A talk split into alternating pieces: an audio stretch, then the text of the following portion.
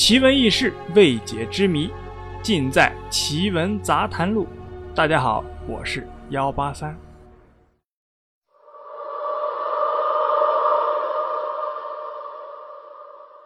在一九三七年十二月一日，南京保卫战正式打响。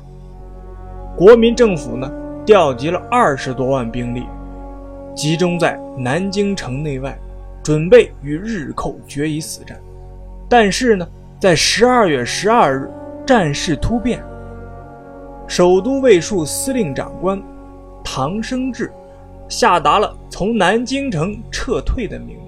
而远道赶来的川军某团呢，只好向绵延数十里、森林茂密的南京东南部的青龙山撤退。但是啊，两千多人走进青龙山后呢，却再也没有出来，消失得无影无踪。他们到底遭遇了什么？他们去了哪里？今天呢，我们就来讲一讲这样一群默默无闻。无故失踪的川军将士。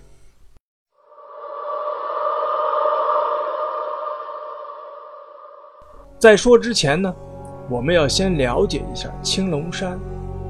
青龙山呢，距南京城东南呢，大概有二十公里左右。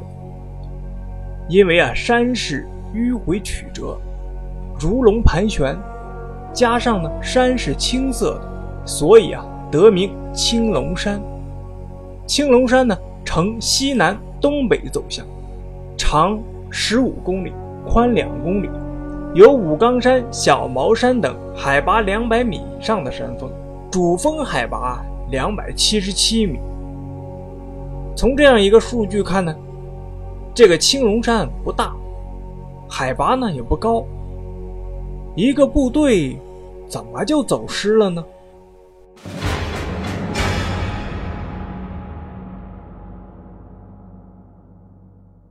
谈起这个一个团的部队啊，几十年前曾在此消失。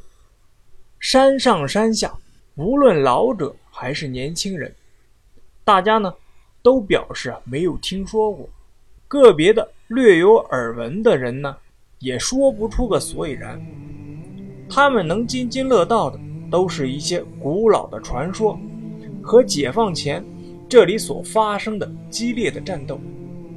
但是呢，说到这里，我们得提一下费中兴教授。他是两千零四年从南京炮兵学院退休后啊，常住在离青龙山较近的汤山镇，进行南京大屠杀幸存者的调查。据他说啊，他早就听说过军队失踪青龙山这一事件。起初呢。根本就不相信有这么回事儿，但是呢，通过这几年对南京大屠杀幸存者的调查呀，让他觉得此事有一定的可信度。费中兴教授呢，总共调查走访了八九十岁以上的老人呢，三百五十多名，其中啊，大多数都住在青龙山附近。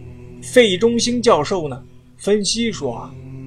真实的情况可能是这样的：部队呢从紫金山向东突围，一直打到青龙山以东，没有弹药了，当官的开枪自杀了，当兵的呢就自行解散，各奔东西了。所以说，这一个团的川军将士两千多人就这么消失了。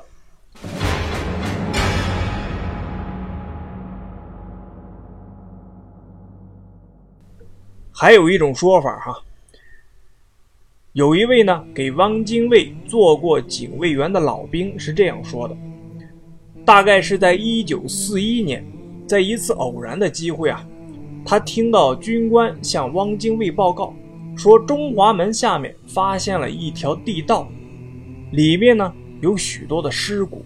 汪精卫呢就立即责令调查。几天以后啊，就有情况汇报说了。说这条地道啊，是通往紫金山下的，又从紫金山通往了东南方向。死尸呢，大多都集中在中华门到紫金山段，估计啊有好几千人。从旁边留下的枪支弹药和一些衣物看啊，判断死者为南京大屠杀期间的国民党士兵，死因呢是因为中毒，毒源呢就来自于日本鬼子。听完报告后啊，汪精卫还是亲自率人去过现场。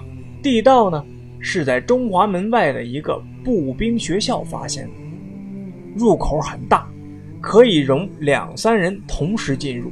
汪精卫看了之后啊，就命令部队立刻把这个地道填埋了。这个地道会不会就是这两千多川军士兵的埋葬地呢？这两千多的川军将士，虽然大多没有留下姓名，但是呢，他们都是抗日烈士，是中华民族的骄傲。今天的奇闻杂谈录就到这里了，我是幺八三。